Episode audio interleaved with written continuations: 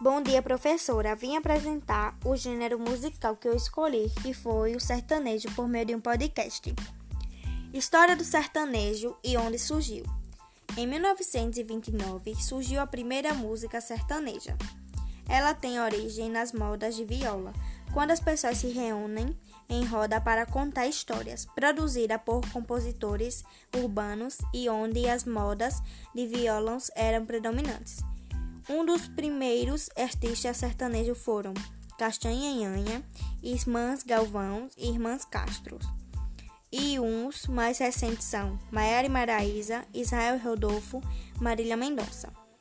Primeira curiosidade: o sertanejo macabro era uma dupla sertaneja chamada Conde e Drácula.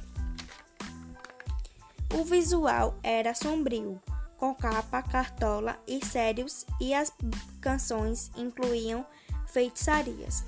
Segunda curiosidade: Fernando e Fernando. Essa dupla é na verdade conhecida como Fernando e Sorocaba. Como os dois tinham nomes iguais, utilizaram somente Fernando e o apelido do outro.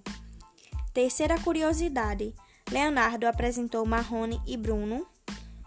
Leonardo, que era amigo de Bruno, sabendo que Bruno queria se tornar cantor e formar uma dupla, apresentou Marrone a ele. Esse foi o meu trabalho, espero que tenha gostado.